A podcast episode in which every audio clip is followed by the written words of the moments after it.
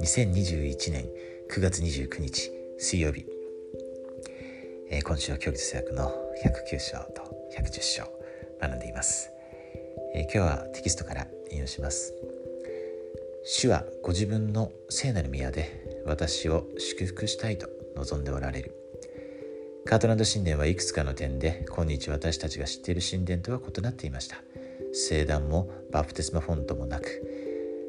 死者のためのバプテスマや結び固めといった儀式はまだ回復されていませんでした。しかし109章に記されているカートランド神殿の奉献の祈りの中で述べられている祝福は、今日私たちが主の宮で受ける祝福そのものです。次の節をよく調べ、これらの祝福のいくつかを見つけてください。それらの祝福について読みながら、あなたとあなたの家族にとってそれらの祝福がなぜ大切なのか深く考えてください。5、12から13節。神殿において主は私たちにご自身を表され、私たちは主の力を感じることができる。9、17から19、26、78から79節。神殿において私たちは主の皆を受ける。22から23節。神殿の制約を交わし、その制約を尊ぶとき、主は私たちに主の技を行う力を与えてくださる。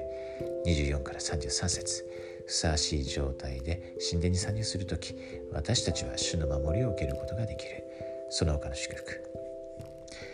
これらの祝福を受けるために、御霊はあなたにどのようなことを行うように促していますか。ということで、こ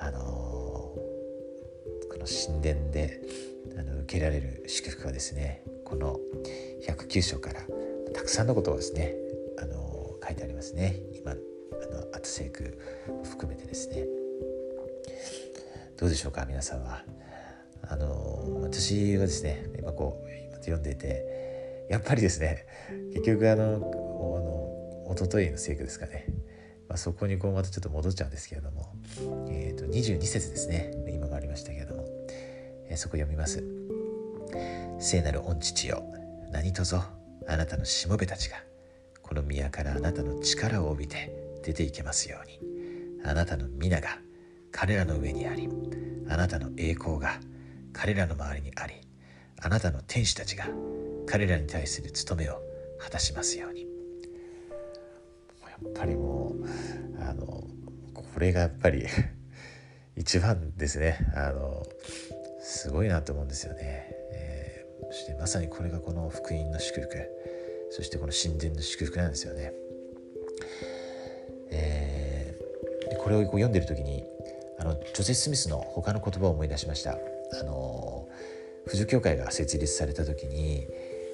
彼が姉妹たちにって言葉なんですね。これはですね、私の王国の娘という婦女教会の歴史のテキストの中に書いてありますね。ちょっと読みます。特権にふさわしく生きる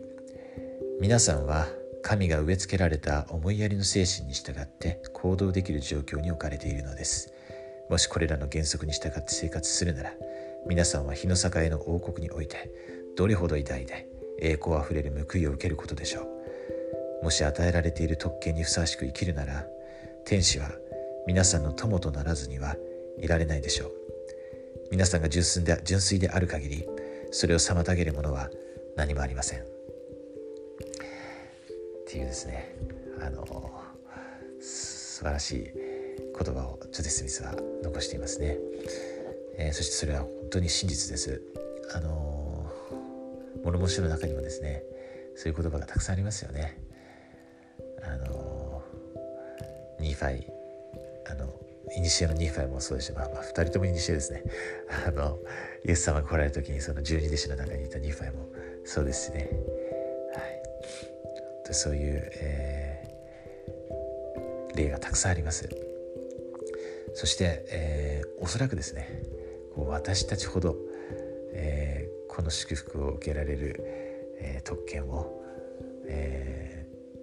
持っている者はいないんじゃないかと思うんですね。